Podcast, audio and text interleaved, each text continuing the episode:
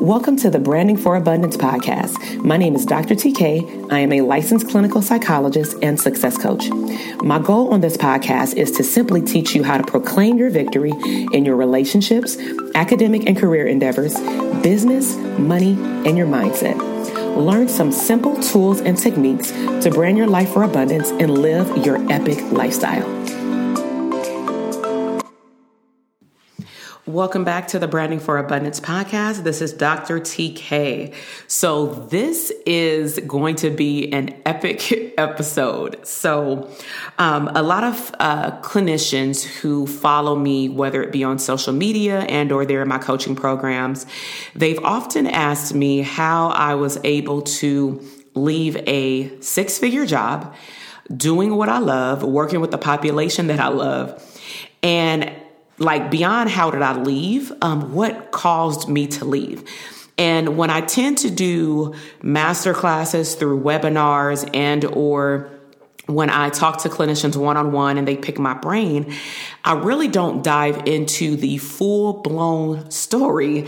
I just pull out certain parts that I feel like are applicable to what they're experiencing right now and or what they need to hear at that given time. So because I've received this question a lot, um, I've decided to dedicate a podcast episode to let you know the real reason why I left the county. And when I say real, meaning like the entire story. So this podcast episode will be a little bit longer than my regular 12 to 15 minutes, but I believe that it's overdue.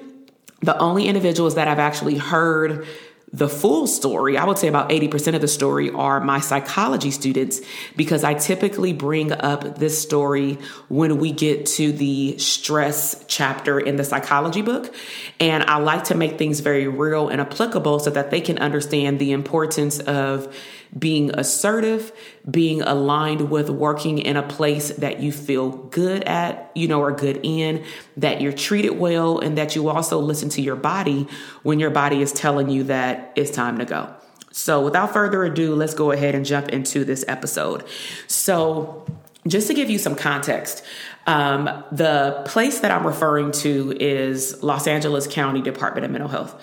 So, the county within itself I had an overall good experience. It was more of this specific location that I did not have a good experience. And I do want to put that out there because if you have been around me and I do case presentations, for example, in class or where I work at sometimes where I have, um, you know, consultations and supervision, I tend to perk up when I talk about the work that I had with the kids in the juvenile facility. Like, I love that population. However, sometimes, even though you like who you worked with or who you work with, you don't like who you work under, if that makes sense. And sometimes, you know, you may not like um, management. And so that's where my issues came from. And so to give you background of where I started is back in 2010, um, I was hired, and this is a whole nother podcast episode. I won't even get into this section because it, it, it, it, was comical, but it, it, it was interesting. Is um, I first started working in the juvenile camp in 2010. And so I worked there for about a year and a half, and that was in Lancaster. I was living in Compton at the time. The drive was notorious. I knew what I signed up for, um, but it definitely took a toll on my sleep patterns, on my personal life, because I was driving two hours to and two hours from work and doing 10 hour shifts four days a week. And I was also teaching at various colleges, which was my choice, but I had different streams of income. So, needless to say, I was tired and I was also building a private practice on the side, like on the weekend, right? So, talk about that hustler mentality that it feels good in the moment, but it takes a toll on your body. So um, I was there for a year and a half, and then I recognized that, you know, even though I loved, loved the camp, I could not do that drive anymore. So that was the reason why I left the camp. So I then transferred into, I believe I transferred into juvenile hall first. Yeah, I transferred into juvenile hall first. I lasted literally for the six months that I had to stay there to then transfer out. And the first time I was there should have told me something. Um, the first time I was there, within three weeks, I was literally in my office crying. And to give you a context of what happened there, I should have known that something was wrong with management when um, I was even belittled with my title. Now, I don't believe it was necessarily race because, you know, I was the minority, but um, I do believe that it had something to do with maybe power struggle. I'm not sure. I'm being fully transparent. That's just how I felt. Um, because the management person, not my immediate supervisor, but the person over him, um, was an LCSW. And I recognized that she would only recognize psychiatrists as Dr. So and so, but she would not recognize psychologists as Dr. So and so. So, for example, when she first introduced me to the probation staff in my unit, I said, Hi, my name is Dr. Jackson. And she said, Oh, this is Takesha. Every time she would introduce me after I said my name, she would always take the doctor off. And then let's just say if a psychiatrist was standing there or we're all in a meeting, she would say, This is Takesha, this is so and so, this is so and so, all by our first names. And we all go by Dr. So and so. And then she would introduce the psychiatrist as Dr. So and so. And we just felt like that was very disrespectful. At least I did. And so I inquired with other psychologists, like, you know, are are you cool with her like switching up your name? And they have been working there for way much longer than I had. And they just said you know they've recognized that that's just who that person is. So instead of going back and forth they're just going to call themselves by their first name. And I'm like hell no. You know what I'm saying? Like no. And so um, I wasn't going to make it a power struggle. I didn't say anything to her at the time because I just felt like when it comes down to power, um, I just didn't want to rough any feathers, you know? So um, the reason why I actually broke down in my office after three weeks is because we were being micromanaged. I don't know if you've ever worked in a, a, a facility or a place where when someone's trying to give you constructive feedback, they CC like 5,000 people on the email that have nothing to do with you or your situation. They're not even your immediate supervisor. And that just rubbed me the wrong way as well. And then just the expectations of what they had at staff, what they had for staff in comparison to what I saw at the camp, it was just ridiculous. So, for example, in the camp, in one unit, we would have up to four clinicians on staff at a time, like on the clock at a time to work with the kids, go to meetings, share responsibilities. Our caseloads wouldn't go anywhere over maybe 12 to 15, would share the responsibilities even with those kids. In the juvenile hall, it was half the amount of kids, but it was only one clinician per unit, literally. Like there was no shared responsibility. So when you're not there, unless your kid is in an emergency, um, and they're maybe threatening their life, where the on-call clinician would then step in, you that problem would just wait for you until you came back and i was like what the heck so the system was broken literally within mental health to me because i look at everything from an organizational and systemic standpoint which trickles down to the quality of care to for example the kids so you know, that ruffled my feathers. And then I guess my body had had enough because I didn't know where the tears came from. I just felt that it was coming and then I started crying. So then I figured out a way to manage my day, to structure my own day. And what I just started doing was I would literally go sign in because that's how micromanaged it was. We couldn't just go to our unit. We had to go sign in, check in, and then of course get all of our referrals and such. And then what I would do is I would go to my office. I would take a morning, you know, I wasn't rude or anything, but I would go to my office and my office was a jail cell, by the way. But go to my office, close the door, put on some nice soothing music, and triage my day, meaning organize what I needed to do. And then I became more efficient in how I handled my time. And it even got to the point where I was then being questioned on why I was able to do such a high level of work in a short period of time because other clinicians were not having that luck. And it almost felt like in one of the meetings with my immediate supervisor that he was telling me that maybe I'm not um, looking at my time correctly because, you know, he said, You write very thorough intakes. And I'm trying to figure out how you do all of this, like see the kid and write at the intake in less than two hours. Because in comparison to my colleagues, they were taking four to six hours. And I said, with all due respect, I'm not my other colleagues. And one of my stronger suits is one dealing with resistant kids because these are kids that are in juvenile hall. Juvenile hall is a holding tank. These kids can be in and out in three hours, and we still have to do the paperwork on these kids. Nevertheless, I found a strategy that worked for me in order for me to collect the information in an efficient manner. I know how to build rapport with these kids quite quickly and I just do my job well. So I'm not gonna, going to extend the amount of time and draw out my time with these kids because I know that also it's a catch 22 because if I don't get through all this paperwork, then I'm going to get emailed about it. So, which side of the fence would you rather me fall on? I would prefer to get the work done, and I would prefer for y'all to not email me all day, straight up. And he just started laughing because he knew, like, you know, my, my, my attitude. And so he was like, all right, all right, you know. And I said, you know, whoever taking four to six hours to do an intake, that's on them. Y'all need to have a conversation on why are they taking so long to do a freaking intake. It don't take that long. What are, you know, are they taking hella breaks, you know, to type up the paperwork? But needless to say, that's not even the podcast episode. So I lasted there for about six months and then I decided to transfer into um, aftercare. So aftercare was it's literally make me making a full circle with seeing all of these kids multiple times because now I work with the kids who come out of camp and some of the kids I actually had in juvenile hall and or in the camp facility. So I worked in the field driving around LA County into the camps, into the kids' homes, to their schools, in the community for about a year and a half as well. And then, of course, if you've ever worked in your car, um, that can become very lonely. Um, it's isolative. Um, what I love about it is it's very flexible. You can literally create your own schedule within your work hours and decide what you're going to do first. But it was draining driving from Compton to Malibu to the camp, then back to LA, then to three other kids' houses. Like it's draining. So I did that for about a year and a half. And then I decided, you know what? I need to sit put and the only option was to go to work back with that population was to go back to juvenile hall. So now that you have some a little bit of context, okay? Now I decided for whatever reason to go back to juvenile hall. When I went there, all the staff were looking at me like, why did you come back? Oh my God, you finally got out and you got a private practice. Why are you here? Now, at this time, I had a group practice, um, I had interns I had a part time caseload. So, why did I go back? Because she was willing to work with my schedule and to give me the schedule that I wanted. Um, I, I'm not gonna lie, like it was very flexible because she needed staff. She had a very high turnover rate. And when I say she, it was the program manager at the time.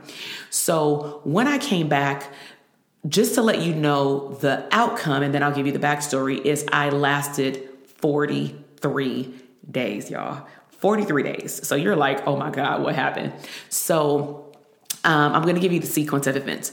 When I got back, I recognized that she put me in a, a, younger unit. When I was there the first time, I was with 16 and 17 year old boys. It was maybe 15 units open or something like that. It's only two girls' units.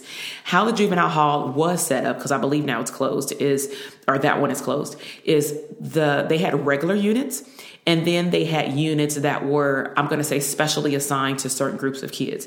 So, one, there were two units called the special housing unit, called the SHU. And those two units were for, I'm going to say, like the boys were for either the younger boys who couldn't be housed in general population. Um, it was the LGBTQ population that couldn't be housed in general population. It could um, also be kids who just needed a break from general population. Maybe they had found out about a death of a loved one and we needed to isolate them from other kids because maybe they were, you know, they were irritable. They needed just time to decompress. So they may only be in there for about a day.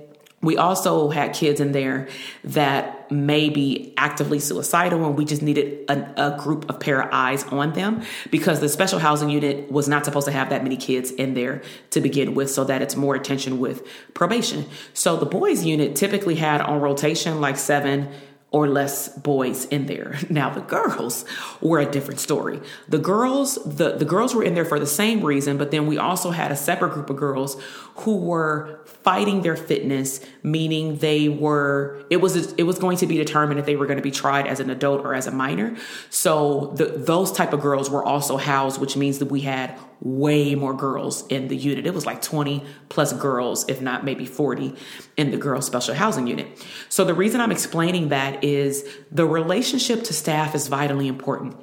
The staff that was housed in the girls special housing unit, the SHU, was there for 10 years at the time, a decade she grew a very close relationship, not just to the girls, because unfortunately, research showed that 70% of the kids, or seven out of 10 of the kids, would recycle back into the juvenile system after being released. The recidivism rate was very high. So, um, and recidivism rate is just like how often they come back. So, seven out of 10 kids return back. So this particular clinician, she was very familiar with all the girls, right? Very close relationship. So keep that in mind. Then in the boys' SHU, that young lady had been just at the juvenile hall. She may not have been in the boys' SHU per se, but I know that she had been there for about five years, I believe. I'm just now coming back. I was there for six months and then I'm now here for 43 days. So when I got back, they put me into what I consider the baby, the second level baby unit. So the baby unit is like the 14 and 15 year olds. And so I don't know. at first I had a problem with it, but when I got there, you know, I loved it. The kids attached to me really quickly. Um, I built a rapport with them. I built a rapport with probation super quickly. And the type of therapist that I was, I would not just stick to my unit. Like when it was Halloween, I got approval from probation.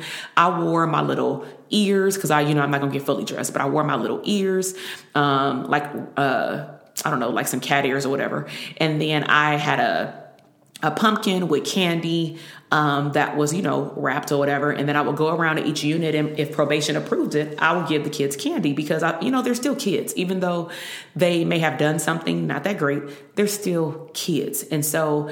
Um, so I would go around and meet other probation officers. And so um, what that leads to was the rapport building that I do and what led to these series of events.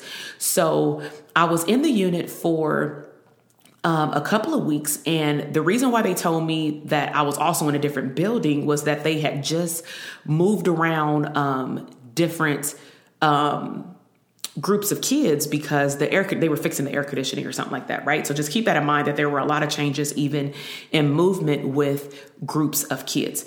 And so when I got there, you know, I still had the same individual supervisor. Everything was cool. It was straight. So um, I got called into the office one day with my supervisor, and this was around about the time where um, I had started recognizing that I was getting tension headaches. I had went to my doctor like once or twice. They gave me ibuprofen, Motrin, and they said, you know, it may be stress. We can't find anything wrong.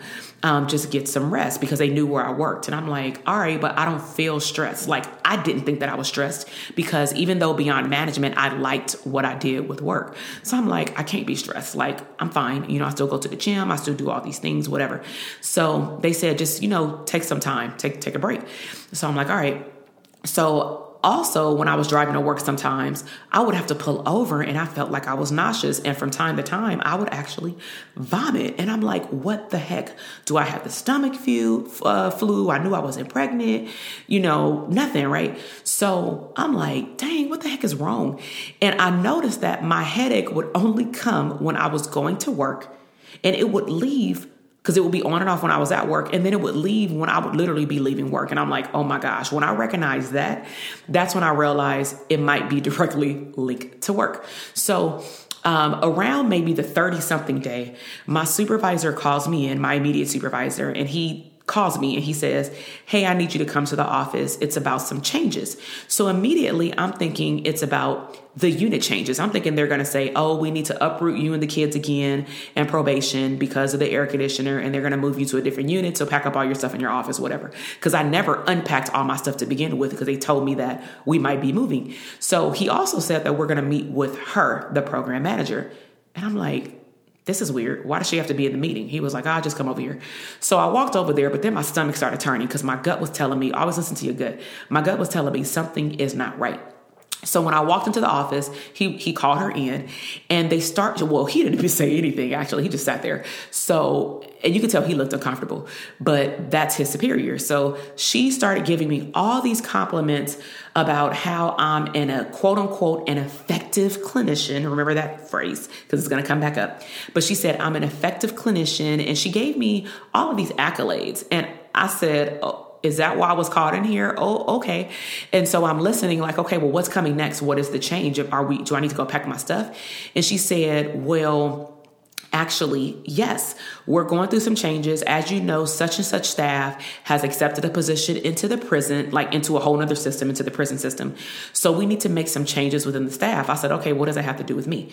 So she proceeds to tell me that the changes are going to be She's going to move the 10 year staff. That's why I gave you the context of the staff. She's going to move the 10 year staff that's in the girls' SHU to the actual girls' unit, like the regular unit.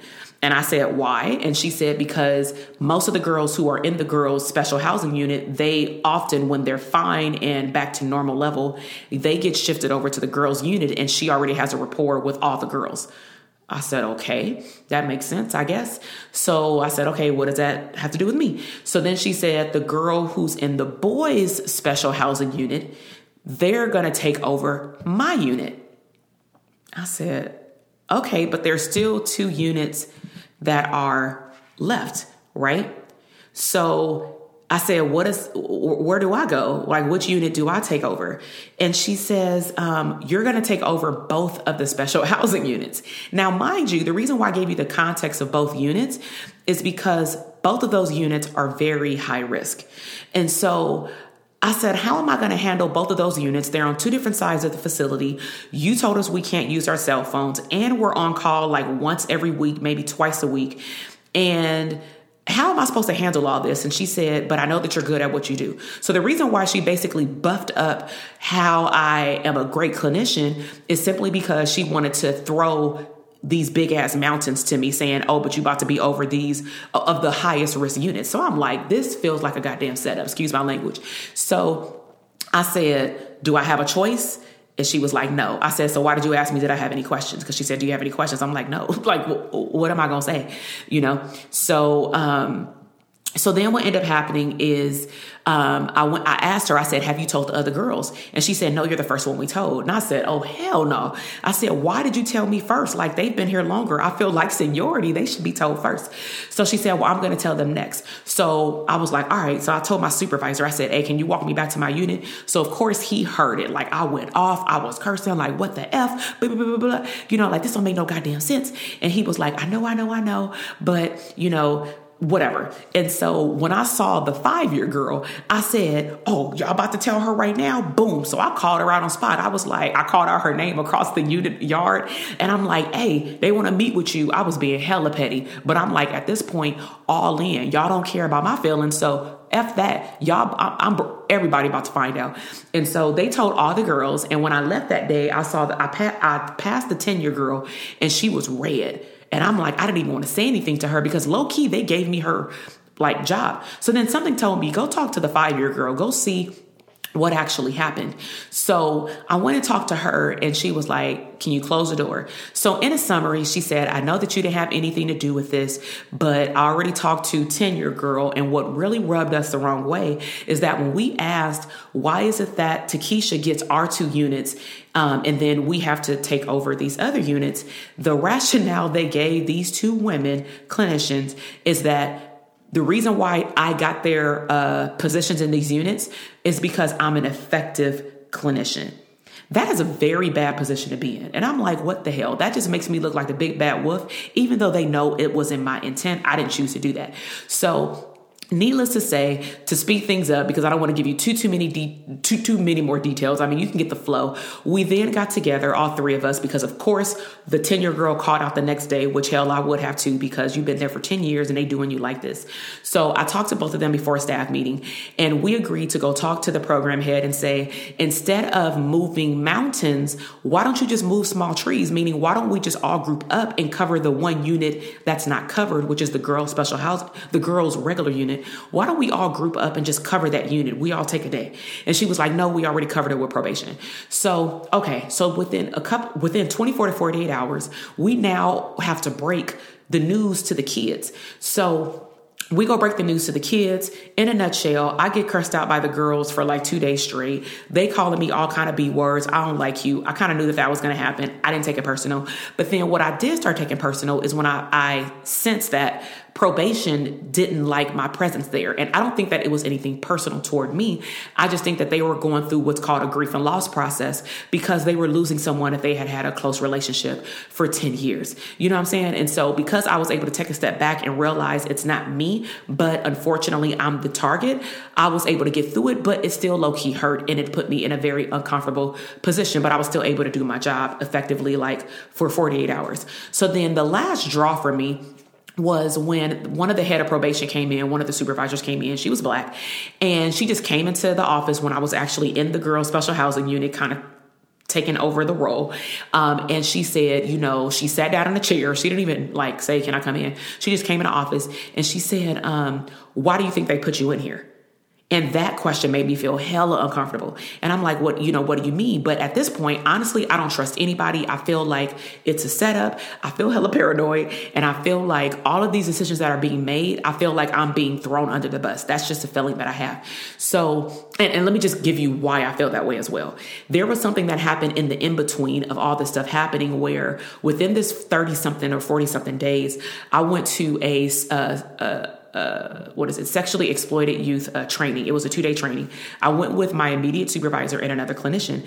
And as we're doing lunch, I had asked him, like, do you know why all these changes are being made? And he started laughing and he was like, well, honestly, and I don't think that he he didn't know that I didn't know this. He said that the program head knew that I, when I came back um, from my transfer in, she knew that I would build rapport with staff very quickly. So she just wanted apparently for me to get my feet wet back in juvenile hall because she knew that these changes were happening because she knew that the staff was leaving. And I also found out that this particular staff that was leaving that accepted a position in the prison system, she actually asked the, the program head, Do you need me to stay a few weeks? Because she knew that we didn't have any other staff lined up to take her job.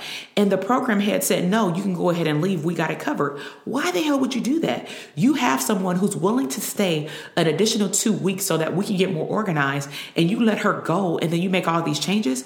That's hella dumb. So I'm like, after I start finding all these pieces out, I'm like, okay, this is a setup. So when the supervisor was in there for probation, she started pointing at her skin and she said, Do you think they put you in here because of this? Because she's black and I'm black.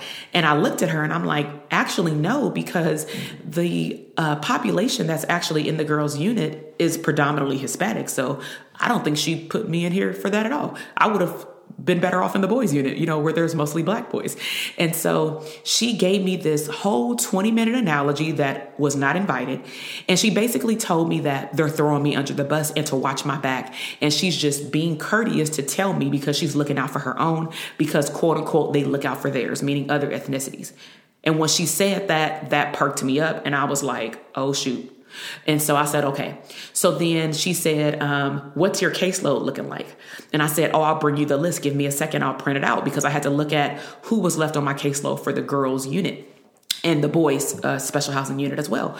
So I brought her a printout and I said, I have th- this amount of kids. It was like 16 girls in the girls' SHU and about, I'm gonna say 4.5 boys in the boys' SHU because one of the boys was at the hospital, but he was coming back. So she said, So you got about 20 kids in your caseload? I said, Yeah. So then she started whispering because they were in the control center where all the probation sit. And I said, Why are you whispering? And she said, Because in our head of program people meeting, when she when she our program head uh, for mental health when she set this up because they were trying to figure out how one person was going to cover two of the highest risk units in the facility. They had questions as well and they also didn't know me but they knew of me. They knew that i did my job well.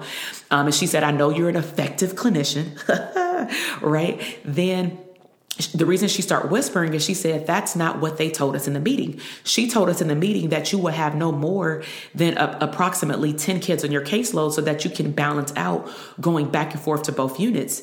And that's when I was like, oh my God, this is truly a freaking setup. She said, watch your back because if anything falls through the cracks with any of these kids, especially related to mental health, who do you think they're gonna throw under the bus? And all the probation looked at me and I'm like, oh my God. And so at that point, I started to feel a sense of panic. I walked outside. I literally made a phone call to a job that I had had before as a supervisor. And I said, Do you have a position open? Do you have a position open with benefits? I may need to transfer out where I'm living. I may have to leave the county.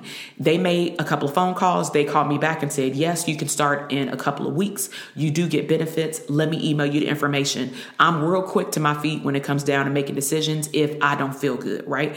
And so don't don't don't like sleep on something. So then i said okay so i felt a little safe but i still felt unsafe. So that was the end of my shift that week after being cursed out multiple times and going back to her and asking the program head can we make some adaptations to your changes? And she said no. And then probation basically telling me that i need to watch my back multiple times throughout the freaking day. So i'm like i'm on edge. So and my headaches are getting worse. So um I work on that Friday. I'm off that Saturday. Actually, no, I'm supposed to go to work on that Saturday. So, because uh, we work every other weekend. So at five o'clock in the morning, I wake up. I'm with my current husband, but he's my fiance at the time.